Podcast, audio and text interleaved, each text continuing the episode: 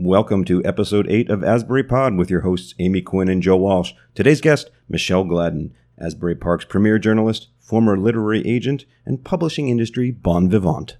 The matters addressed in this podcast represent my own personal views and opinions concerning issues affecting the citizens of Asbury Park in my capacity as the deputy mayor of the city of Asbury Park. They do not necessarily represent the official position of the city or the official position of the Asbury Park City Council as a whole. I am developing and implementing this podcast in an effort to keep citizens informed. However, this is not an official City of Asbury Park podcast and does not, and I repeat, does not represent the official position of the city or the governing body.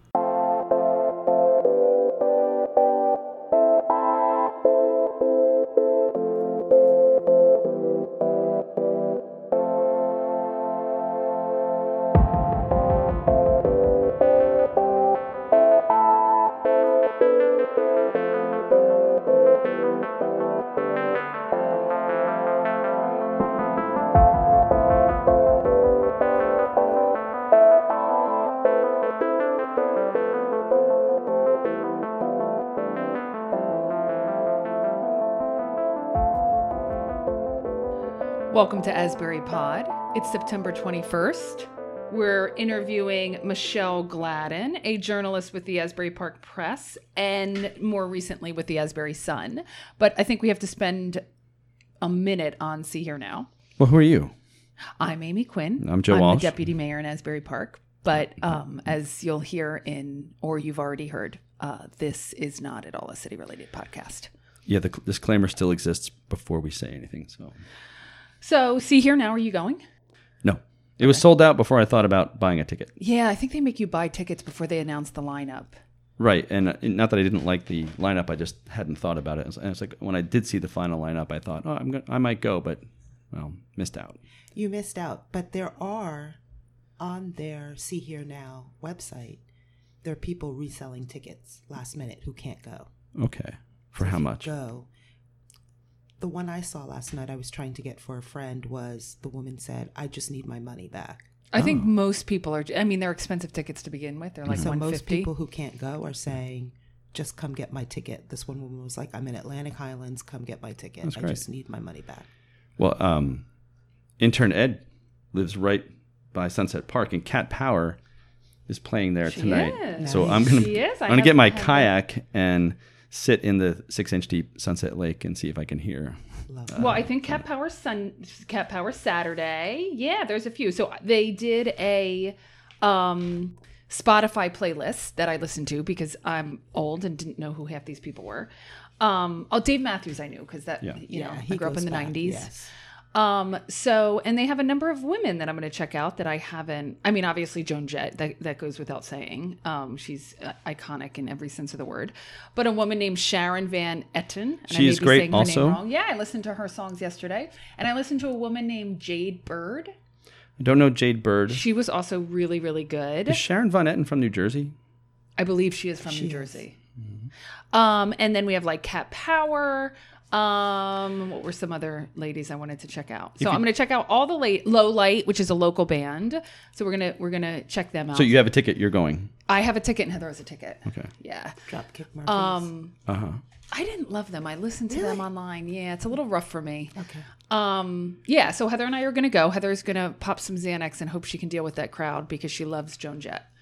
So we will shall see if she deals with that. I want to give a shout out to one band, um, Black Puma. Black Pumas that are playing on the Sand Stage today uh, are doing an after show at the Saint tonight at ten for twenty five dollars. Nice. And they I they have one album, and it is smoking good neo soul, awesome fun. I, you know, a friend of mine sent me. You said go see this band if you can tonight, and um, they are. Um, you know, that's a recommendation. The band so I never heard of. I They're so heard good. them this morning. So as I as we mentioned earlier, CBS did a special this morning Yes. on Asbury Park. Did you see Yes. it? Um, and they were on, and they were fantastic. What did you think of the special? I thought they did a great job. Really, But I feel like really you didn't. Well, what what were they missing? you know, I feel like the narrative that Danny Clinch somehow is the savior in Asbury Park is like a narrative I don't love.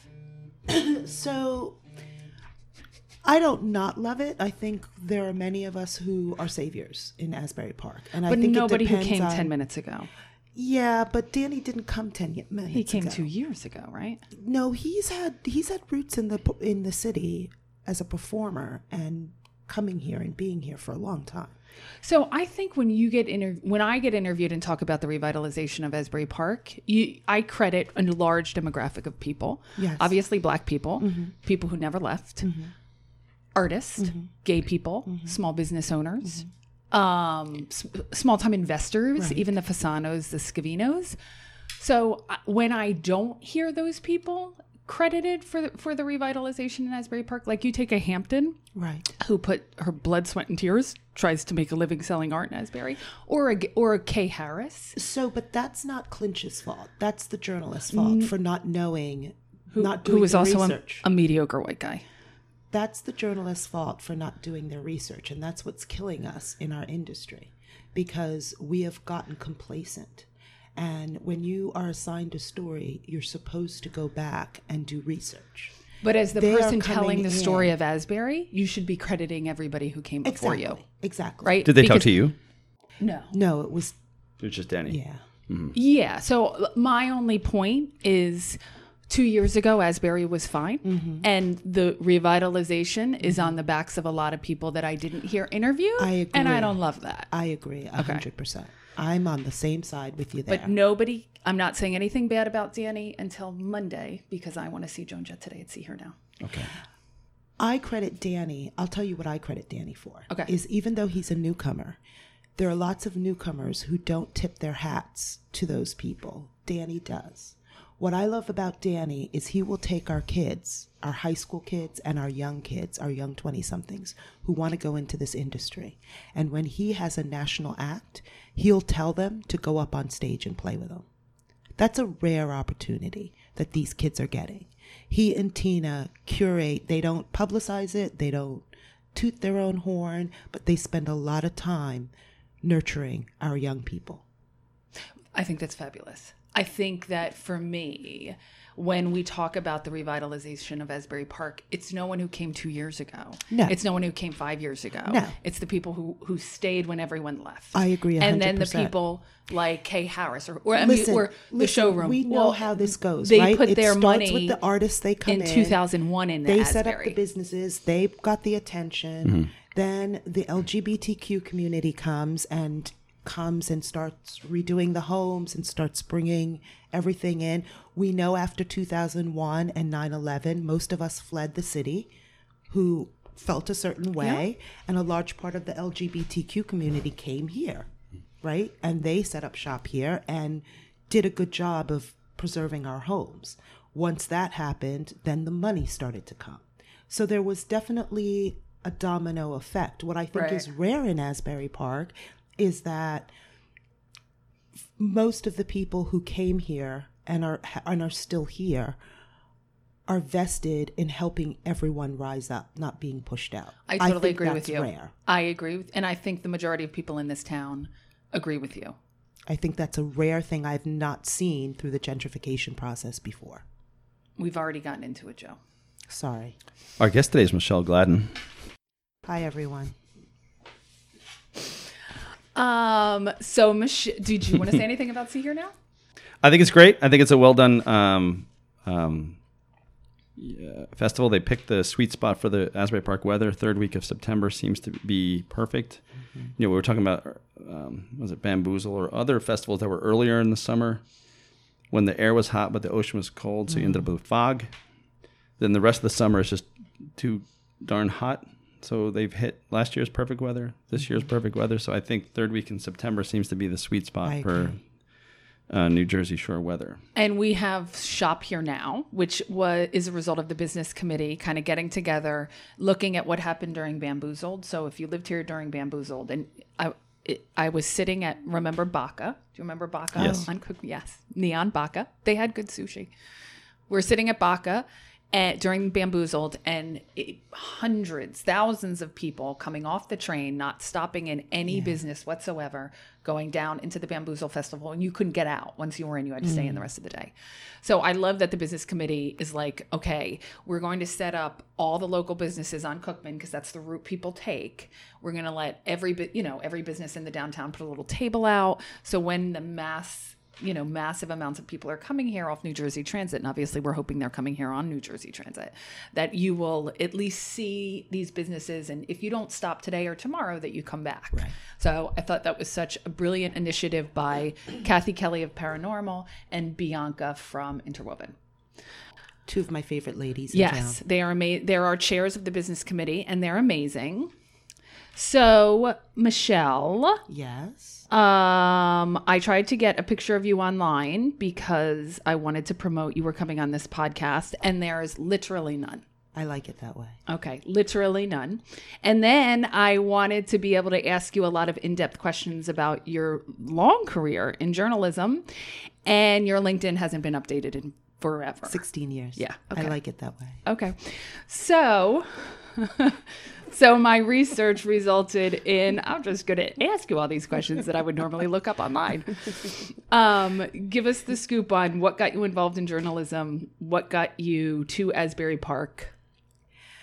So there are a couple of people that I should tip my hat to that got me involved in journalism. One of them was Michael Berman, who was uh, J.F. Kennedy Jr.'s partner in George Magazine. George Magazine. I worked for him. He was innovative, and while Novix Media, our company, folded, it was an online only magazine that brought arts, politics, news, everything together. He was innovative. And so he really helped me scratch the sweet spot. But prior to that, my best friend from college years was is a woman named Casey Myers who writes for the Cape Cod uh, Times. She was my best friend. She still writes for the New York Times? Cape Cod. Cape Cod Times, okay. Um, we all went there after college for a summer, and we ended up staying for ten years. Casey is the last one that's still there. We were two couples, myself and my boyfriend, she and her boyfriend. We moved there for the summer to sail, and we stayed for years. Are you from Massachusetts? No, I'm from Point Pleasant Beach, but after college, that's where we landed. Okay, so you're starting journalism. When do you start at the Asbury Park Press? Oh goodness gracious, I don't even know. It was after it was after 9/11. I was working in the publishing industry. I was working for a literary agency, Sterling Lord Literistic. Has a great history. Love that man. Um, and I decided I wanted to write, not edit other people's work. And I didn't really know how to get there. The same time, my mom was having a major back surgery, so I went down south to be with her through that surgery. Then I came back home and met with my running coach, John Cancro. He and his brother own Mike's, Jersey Mike's. Hmm. And he got me an interview at the press, And you got hired. and I got hired. And what beat did they put you on? Not a beat. I had to spend, this is what I love about journalism. You don't really have to have a background. It's one of the last kind of um, apprentice careers that you can get involved in. And I started off as a clerk and then got promoted to the weeklies, which don't exist, but were a great training ground for people who were getting into the industry. And then my first beat was Howell and Farmingdale. Alabama. How, Alabama. So I have a question related to what you just said. You said something interesting about journalism being um, an apprentice-based trade. So J schools and journalism majors in the in the colleges have they been bad for newspapers? No, they're not bad. I think. I don't mean bad meaning bad people, but have they put a barrier to entry to the um, to profession? No. People want to say that, that a lot of people that I've spoken through over the years think it's an elite. You know, it's kind of like the liberal elite. And I have not found it that way. Now, my experience and with my colleagues, I've sat beside people who went to Princeton and Yale and was on the same track with them. So, No, it's just a thought. You know, I, you know, I see, you know, um, the pathway to colleges and journal. You know, um, and these expensive degrees. But you know, as you point out, maybe you don't need that, right? If you have if you, if you have a gift of the gab and that and you can write, that maybe that you can still just jump into it. I don't know that that exists today. I don't Right. think that the colleges are killing it. I think that the verbiage around journalism in this American landscape that we are living in now is what is hurting the fourth estate. I agree. And I'm um, just going to leave it at that. So you're you're assigned to Alabama. Are you covering Asbury during that time at No. all? No. When are you, when do you hit Asbury? I never covered Asbury for, For the, the. Asbury Park Press. Oh, that's unless, interesting. Unless there was something happening on a Saturday and Sunday. So when you start off in your career, obviously in anything, you have to work the hard hours. So for years, I was the 6 a.m. to 2 p.m. reporter. And if there was something happening on a Saturday or Sunday in Howell, I would cover it. what would be happening in Howell?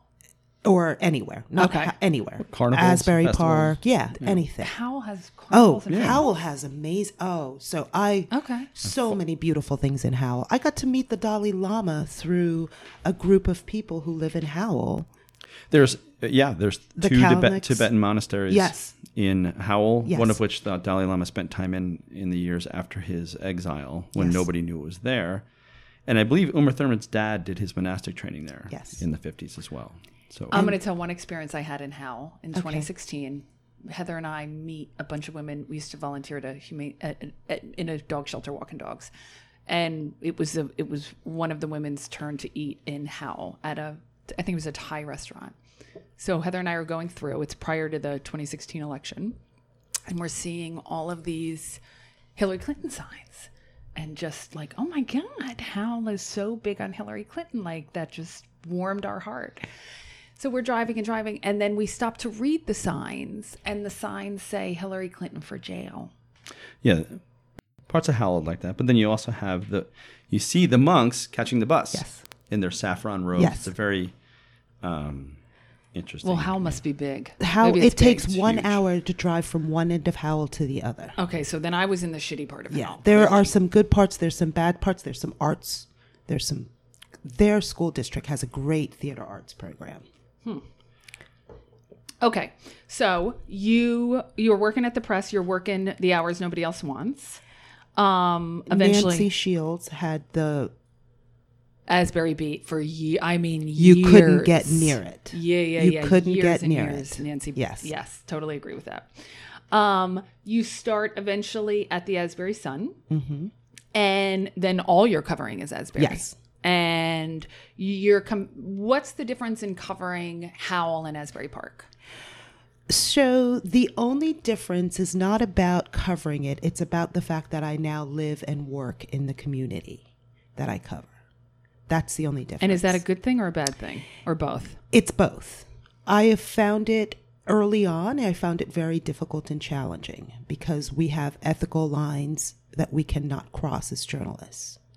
And when you are friends with the people you are writing about, it causes you to um, think twice about your actions and what you say and do in an article. Because no matter what your subject that you're covering about, we as journalists are not allowed to put our opinions, our point of view. We are only, I'm not a columnist. That's com- something completely different.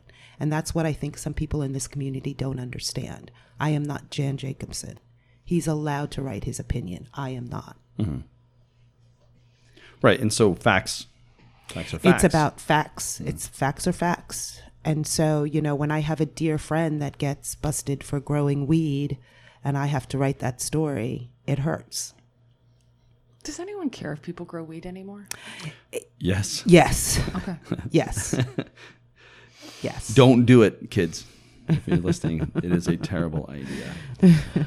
Um, okay, so issues in Asbury that you like to cover and issues you don't like to cover. Uh, there's very little that I don't like to cover, to be honest. Okay.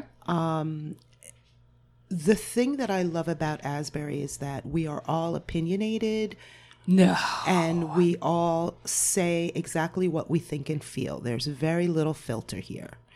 So often there are two people that I adore who are at conflict. and they call me up as the journalist to pit one against the other.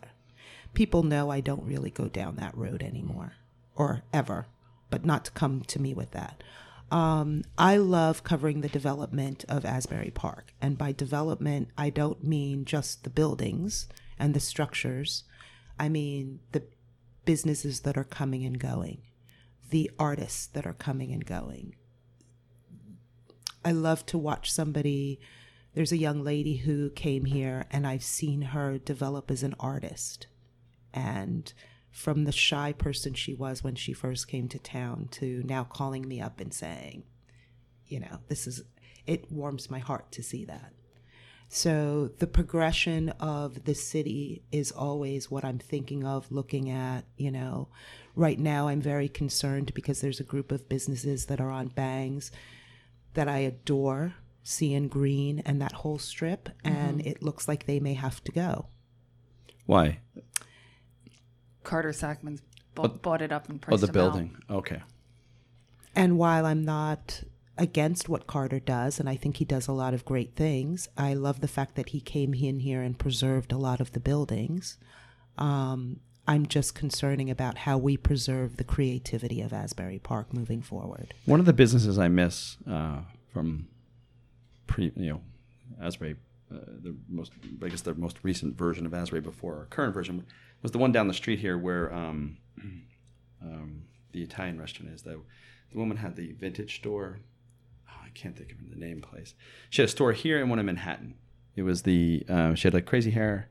She would sell like uh, vintage clothing, like disco clothes, fur coats, clothes in the Oh, seventies. yeah, yeah. Next to Heaven, Fasano priced her out. Oh, okay. Yes, yes. Susie's. Susie's. I can't think and of the something. place. Yeah, yeah, yeah, yeah, yeah. and that was you know that's a place I would come down to, and we're talking about you know when we were talking earlier it's now about Capitoline, I think. yeah that could never I always want to say Remus, but that's the wolf. Yeah, yeah, no, right, it's Capital Remus, Line. But Okay. um, the you that's a place we used to, before I moved to Asbury. It's a place we would come down to and just stop in when there was like nothing else going on. There was really no other business. on I was going to say that to me is like a pioneer of Asbury Mm-hmm. Park, right? A woman who, you know, took her money and, you know, tried to make a go when nobody was making a go on Cookman, right? Nobody was making a go on Cookman at that point. Right, and it was a, she was a very interesting person. So she and her husband, uh, her partner, had a, they have another store in the city. Um, I don't know if they're still. You know, it's been a while now, so they could. They're both getting up there, so maybe they retired. But I just thought it was an interesting um, arts connection Yeah. to our or odd connection to New York. I mean, they're like the sort of oddball, um, good kind of oddball, I'm like clothing and art pe- scene. You know, I'm very sad about Art Tank. Uh, yeah, If that has to go, right? Oh, you're very, I'm sorry, I missed what you art said. tank. Art Tank, yes. Listen, the the gentrification that's happening in Asbury Park is heartbreaking for me as well. Um, there there aren't, you know, and I'm a person who like if there's a problem, I, I I need to find the solution to it. But you know, the the the gentrification going on throughout the city, but in the downtown in terms of like the artist is is just heartbreaking. But is there more space for them to go? I mean, doesn't it? You know, I've always lamented the fact that the businesses in Asbury center around Cookman than in nowhere else. Like, you know, can we start stretching down Main Street, you know, or the other side of Main Street, or now We back have down Bangs Springwood Avenue and now. Bangs, other side. Yeah. Um, I think you're starting to see that a little bit in Right. Asbury. But like, so when a private developer um, buys up a building, the city doesn't have control. So here's when we have controls: when it's iStar, when uh, somebody wants a pilot, right? Somebody wants what's called a payment in lieu of taxes. The city has some controls on that, in the sense that if you want that, here's what I want, right? And you need to give me what I want for me to give you what you want. But when a private developer is buying out a block, and and for people in Massachusetts, your friend, you're one of four. well, shout out to our the, our new listeners from Providence and DC. Welcome aboard, both of you. Um, Carter Sackman's probably our biggest developer in the downtown and, and is continuing to buy.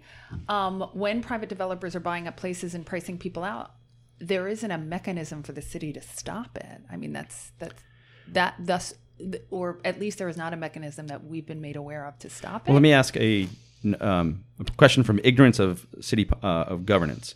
Can we zone storefront and say we want storefront merchants along these things? So you can build residences, up, but we want storefront property, and that would it, are- flatten is out the zoned rents that. that yeah. merchants So need the to city pay. has a lot of control over what they do with the zoning laws, and the city spent a lot of time just redoing their master plan.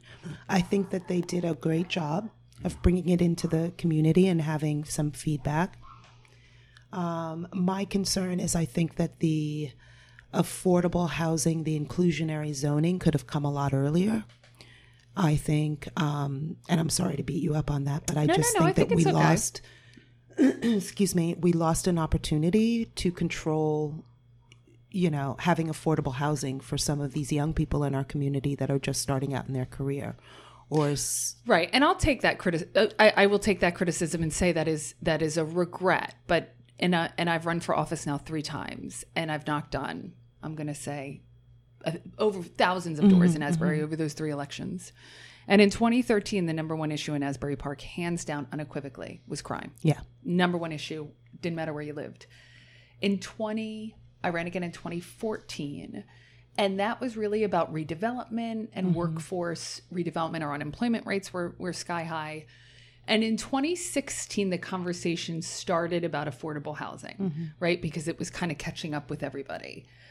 And I don't, I think if if the number one issue in 2013 had been affordable housing, we would have prioritized that issue. I don't think we saw it until 2016, So 2017. I want you to know that it's not a criticism. I think it's just when you look back in hindsight, you have 2020 vision. yeah, yeah, yeah, totally. right? So it's not a criticism. It's just an analysis of this is how it went. This is what happened. But if we had, by we I mean the ubiquitous, ubiquitous we, if we had turned our eyes and vision on the fact that more people are coming here, we have these artists, we have these young people that we want to keep here.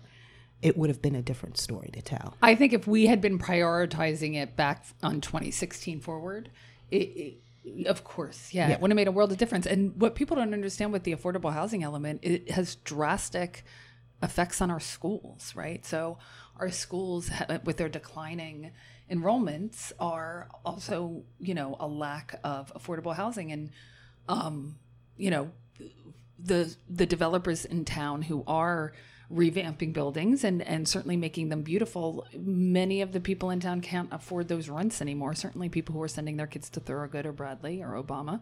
So the, the that element of, of the gentrification in asbury is complicated and i think nobody would argue that it, it is also heartbreaking. Yes. I think the sh- the interesting thing to think about, or that I think about, is the speed of the price increases in rents and property, not along the waterfront but elsewhere.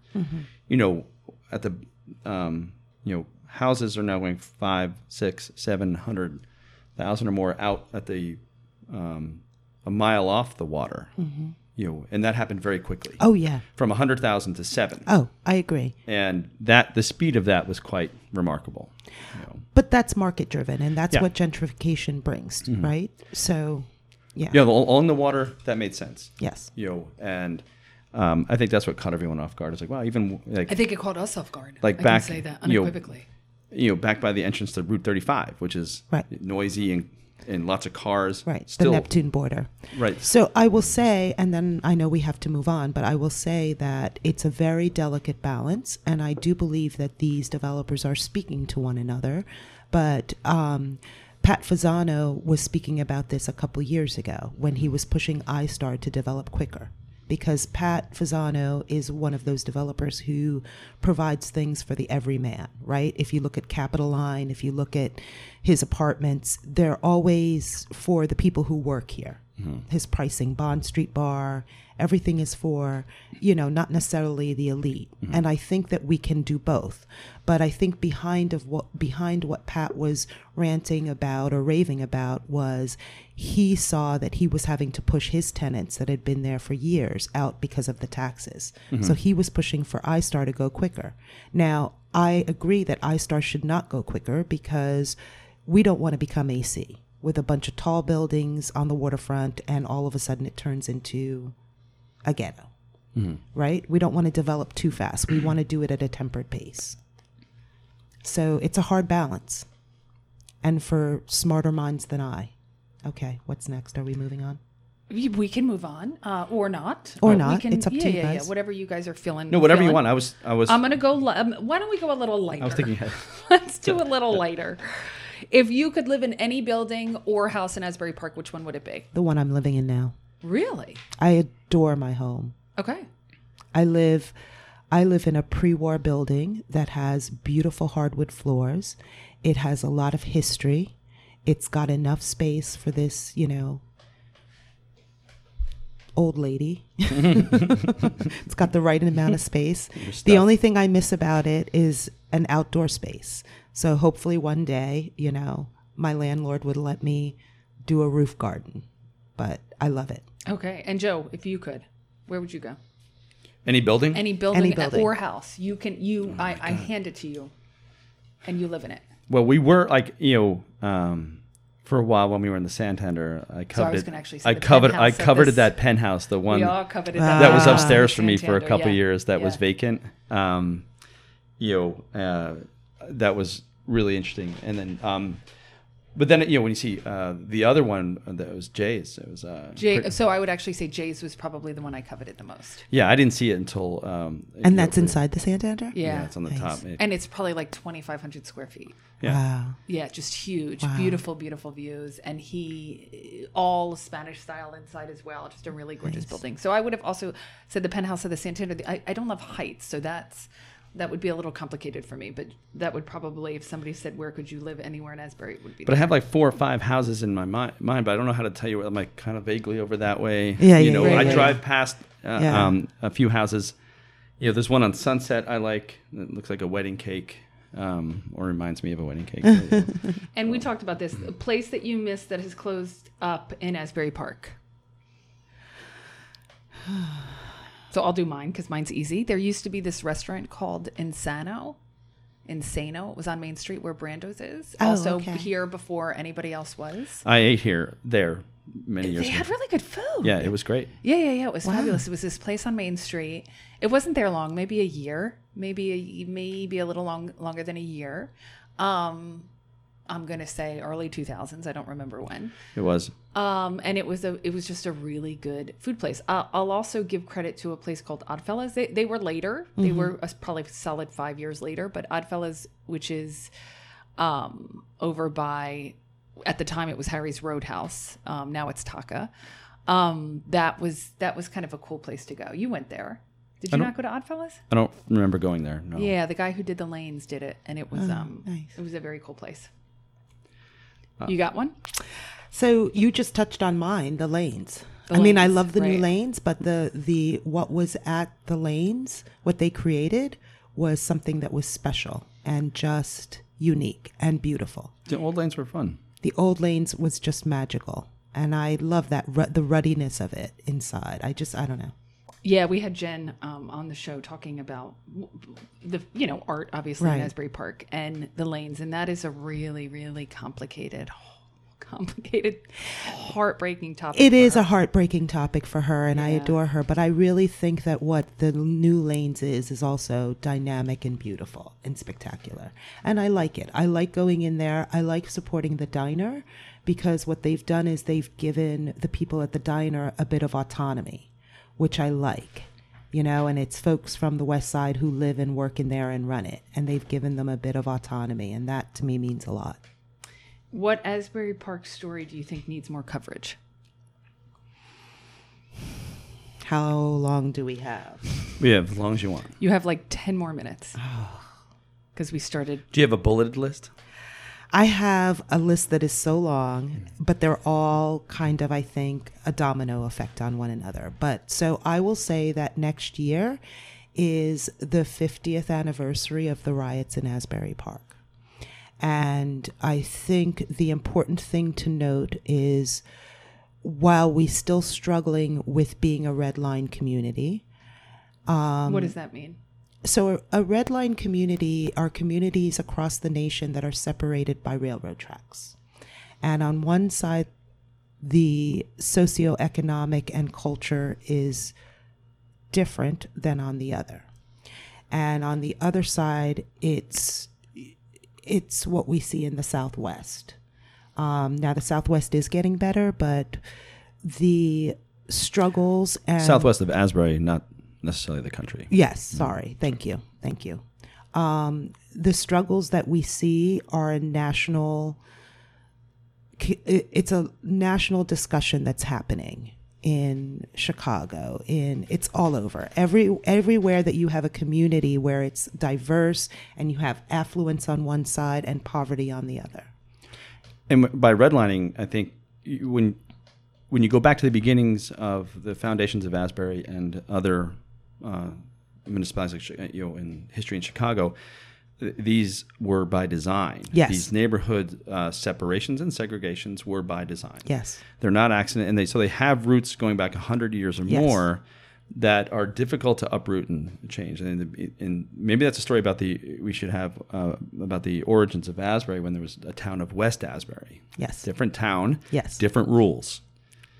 Railroad tracks in the middle, and that the original dynamic is still in play Yes. you know, and um, so history is not past, right? It's, it's Exactly. right? And so that in Chicago, all of these, uh, you know, there's very interesting, um, um, well, interesting and tragic histories here. Yes.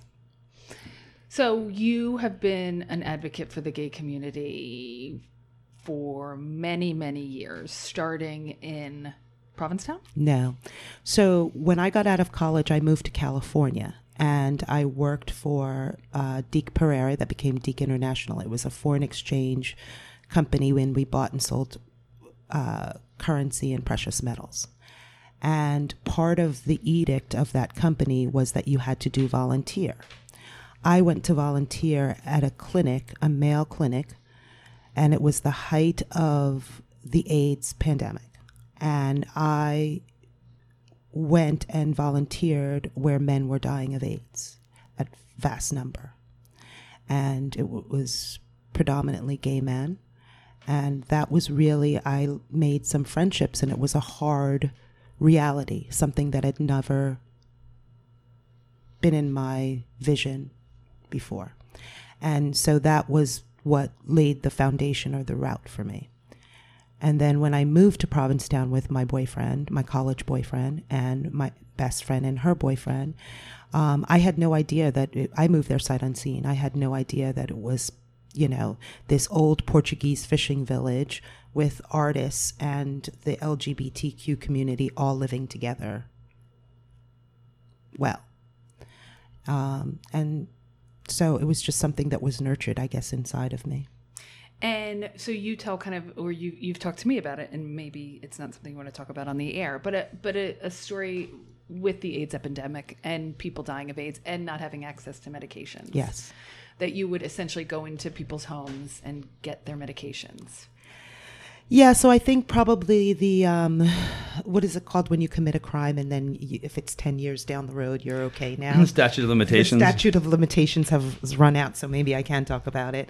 Um, yeah, so that was the early '90s, and men were dying. You know, people were coming to Provincetown to die, to to to live out the rest of their lives, men and women. And um, but it was predominantly men that I was seeing and involved with that were my family. And so we had a group of us, and I can't say his name, but one of our friends had about two or three dresser drawers that were all lined up. And when someone died before their family or anyone got in there, we would run in there and take their medications. And we would, um, ha- everything would be kind of you know, look like an apothecary, right? It would be labeled. And so people who didn't have insurance or the resources, but knew what they had and what they needed, could come to this young man and get what they needed. I, I'm a little speechless about that. Yeah, it Well, was. of course, but not surprised, right? The, the way the system. It was the way the system worked. And you know we had it was we had some wealthy people and then we had some people who were not at all and living on the fringe. And so we all took care of one another.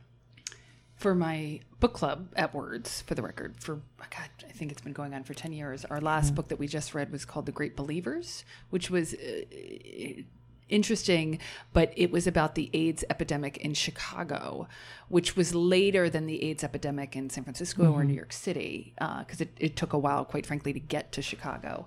Um, and uh, just plugging that book, it was a really, really fascinating book. And we have a local resident who's in my in our book club who was involved. I assume, well, maybe I won't say his name just in case. um, who who's in my book club, who was living in Chicago when the AIDS epidemic hit there, um, and just similar sim- people struggling to get the drugs and then the drug side effects were just so horrend- horrendous like AZT um, that it just um, it was horrible Yeah. anyway I digress onto that a little I mean, I mean, it hasn't changed much in the sense that you know, medic, medic, medicine is now, or medical insurance is forcing people to become public beggars through GoFundMe on Facebook. Yeah. You know, um, very uh, well, banana system. You know, so, A- Amy, we're coming to the end of our time. we are Should we ask the million dollar question? What is the million dollar question? If 60 Minutes gives you a million dollars to produce a story, what do you produce? Oh, that's lovely. That's lovely. I think it's what we've been talking about. We produce, we produce a series on the development of Asbury Park and the socioeconomic repercussions, advancements. Who are these people? What is their story? You know, as a person who lives and works here, I have the opportunity to meet people. Um, I purposely, I want to say one thing. I purposely don't own a car in this community. Excuse me. I purposely don't own a car in this community because the majority of the people who live in Asbury Park cannot afford a car. And I'm talking about not, I'm talking about the Southwest, right? Neighborhood. And so, but here's a dangerous thing, and I have to correct myself. Um, black people live in all four quadrants of Asbury Park. And I, I get very frustrated when people talk about black folks don't live on the east side. On my block, I have at least five different families, single mother, a struggling couple. We are not all in the southwest quadrant. We live all over. And by we, I mean the socioeconomic we, and we with color. Um, and that's important because I don't want the new people to come in here and look past us. We've lived here, we want to stay here. Don't push us out. The, the car thing is is interesting. Several years ago, I noticed on my way to work, I was driving out 33 to 66, that there was a young man walking along 33 from the 35 circle. So I didn't know where he lived. My guess was Asbury, Neptune. Mm-hmm. He had his Walmart shirt on, and I realized he was walking all the way out to Walmart. Mm-hmm. And I would see him in the morning, and then I was coming home at night, he'd be walking the other direction um, back. I don't know how many miles that is, uh, for lack of a car. And so, tremendous effort to get to work, to a job that likely couldn't pay him enough to buy a car, right? To change the circumstances of the dynamic. And I guess I don't know if there's a bus out there, but it, you know maybe walking was faster than the bus. But I just thought it was interesting. He and I are working the same hours, right? But he has an hour walk Yes. in his commute every day. I think he's moved on. I haven't seen him in a couple of years, but there was like a you know a summer where I saw that kid every other day. So why didn't you pick him up and give him a ride? I was running late. You know, I also it I don't know if we kind of you know I'm always late, but also that would be kind of weird. Like roll up on a like a teenage boy and be like, hey, get in my car. so weird you No, can't so do that I will no. So I will tell you that when I first started at the press, I did the same thing. And the the transit in in New Jersey is while they try to do their their their utmost best, it's terrible. do they try to do their utmost best? Th- I think it takes an New hour Jersey and a half to get it takes an hour and a half to get to some place that would take you 20 minutes or 15 minutes in a car right? Even the even the other day when i went out to go meet with the prosecutor who i've known for years and years and years i go out to meet with him and my back was you know not doing well. So i was going to take public transit instead i took a cab and at the end of the day it cost me $80 to my just go visit the prosecutor for a day. It is Can I can I just do a plug on scooters? Because you all know when scooters Yes. I aged 20 years when scooters came out because people were screaming me and Manzella both.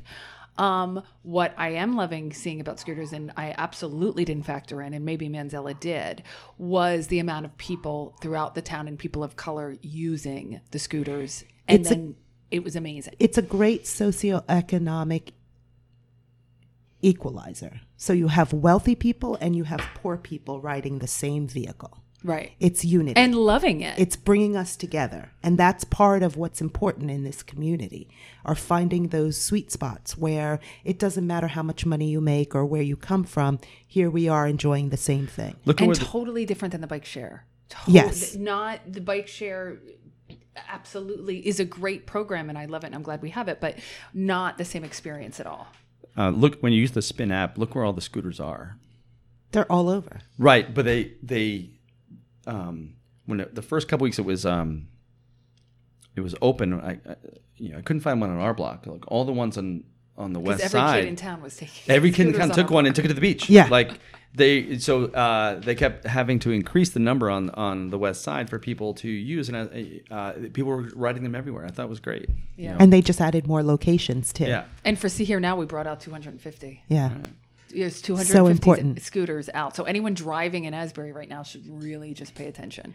Yeah, that's the thing. Or I'm don't getting a lot of people that are complaining. The drivers, the motorists are complaining. Well, tough. You know and it's like well you shouldn't be going that fast and you should be alert and looking because a lot of people in this community walk.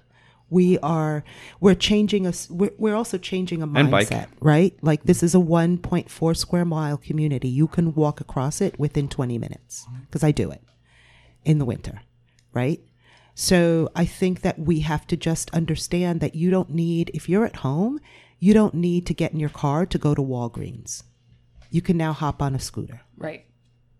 So we're going to wrap up because Jan has to open her store in four minutes. Um, And we could talk for hours. Yeah, we we, we really could. We scratched the surface. yeah, and, We'll- and we'll next month we're going to be week. back, and I'm going to say their names because I have them confirmed. Okay, of course, good. now they're not going to. Now they'll, for whatever reason, show up. Do you know how hard it's been for me to get John Moore on this? because he doesn't know what the fuck it is, so he doesn't want to fucking come on it.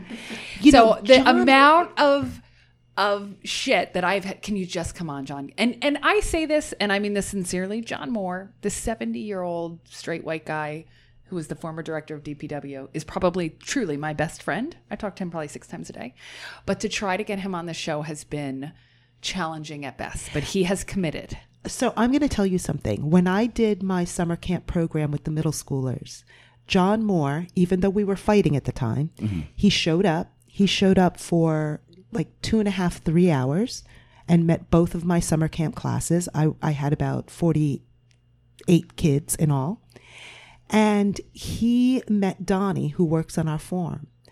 And John Moore did such an amazing job of basically interviewing this young man that we want to get the two of them on TV. Where John, like, I just think conversation with the mayor for APTV.